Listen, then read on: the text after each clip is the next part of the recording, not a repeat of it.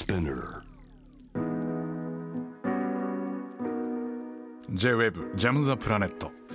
お休みのグローバーさんに代わって僕ニコがお送りしています。そして今夜のニュースエキスパートは報道番組ディレクターのパク・ジフアンさんをお迎えしています。パクさん引き続きよろしくお願いします。よろしくお願いします。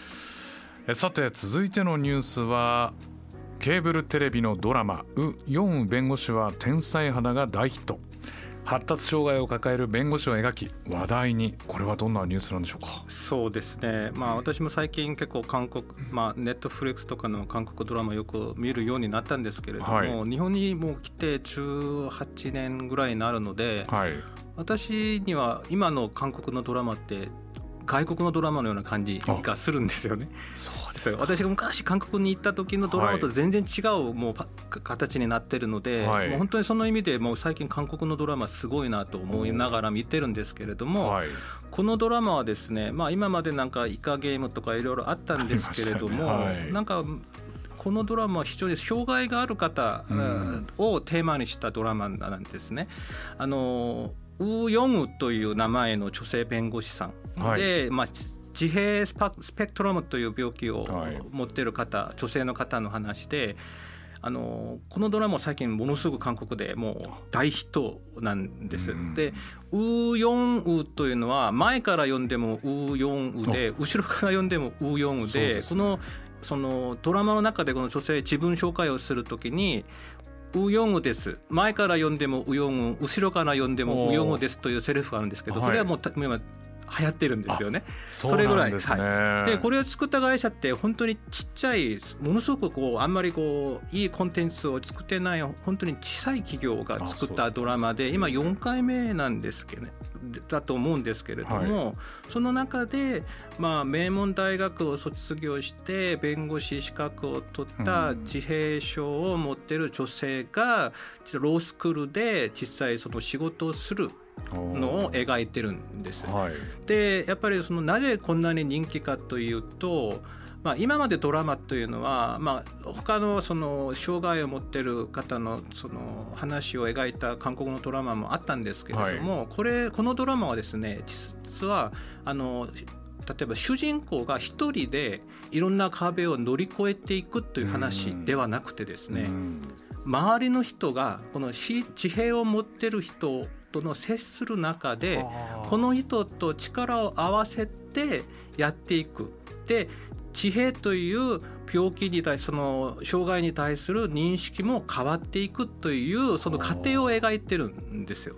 その SNS とかを見るとやっぱりその我々実際この韓国社会って障害がある方が本当にこう住みにくい住むのが大変な社会なんだけど、はい、いずれこんな社会がになってほしいとか、やっぱりこの自分たちの社会を見てドラマを見ながらなんかこう先をちょっとこう期待想像するというその効果もありまして、やっぱりその今の韓国社会の現実を見ながらこのドラマの中で我々はどこを向かえばいいのかというのをこう提案というかしてくれるドラマなので、今後今4回目なんですけれどもこんなにあのなんか一つの検証になっているので、今後皆さんぜひ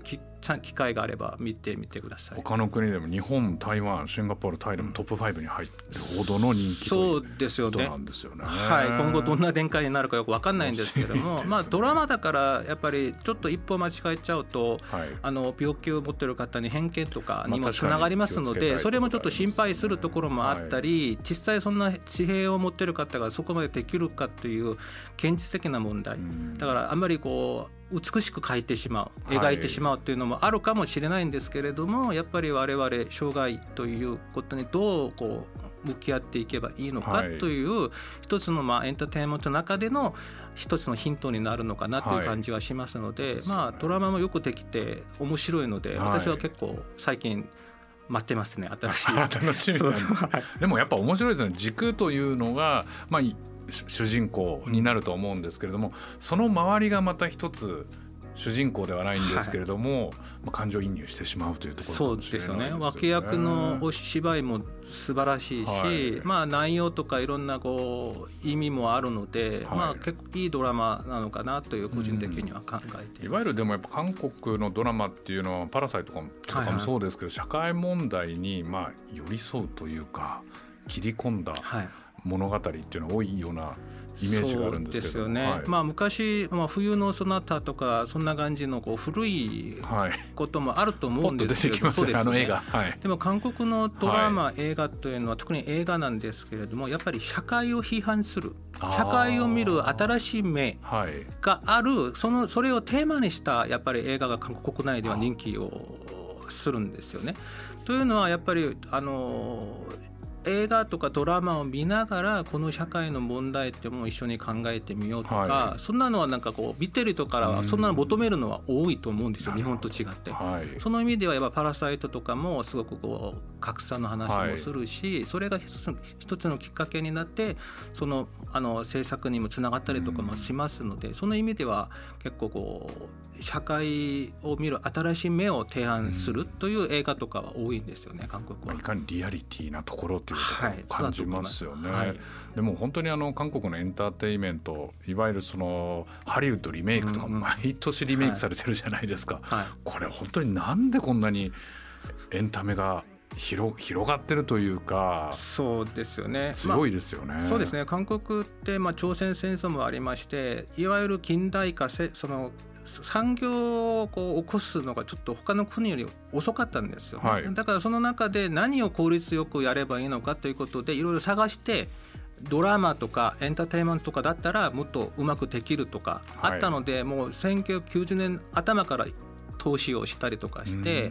今は先週あの韓国で新しいあのドラマ撮影スタジオがオープンしたんですよね、向こうにいらっしゃる日本の特派員の方の話とちょっと話したんですけれども日本のドラマとはもう桁違いの施設なんだと。そうなんです、ね、やっぱり韓国ってあの IT が進んでるし、はい、まあ、スクリーンとかを作る技術もすごくあるのでそれをずんちゃんと生かして、はい、バーチャルスタジオを使って作ったりとかして、まあ、本当にこう素晴らしい施設ができたということで今後またそこから生まれてくる新しいドラマがどうなるのかというのは楽しみですね、はい、まあ、ちゃんと政府としてのサポートがあって、はい、そしてまあ国民の皆さんの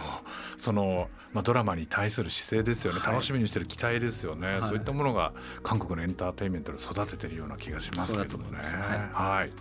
JAM The Planet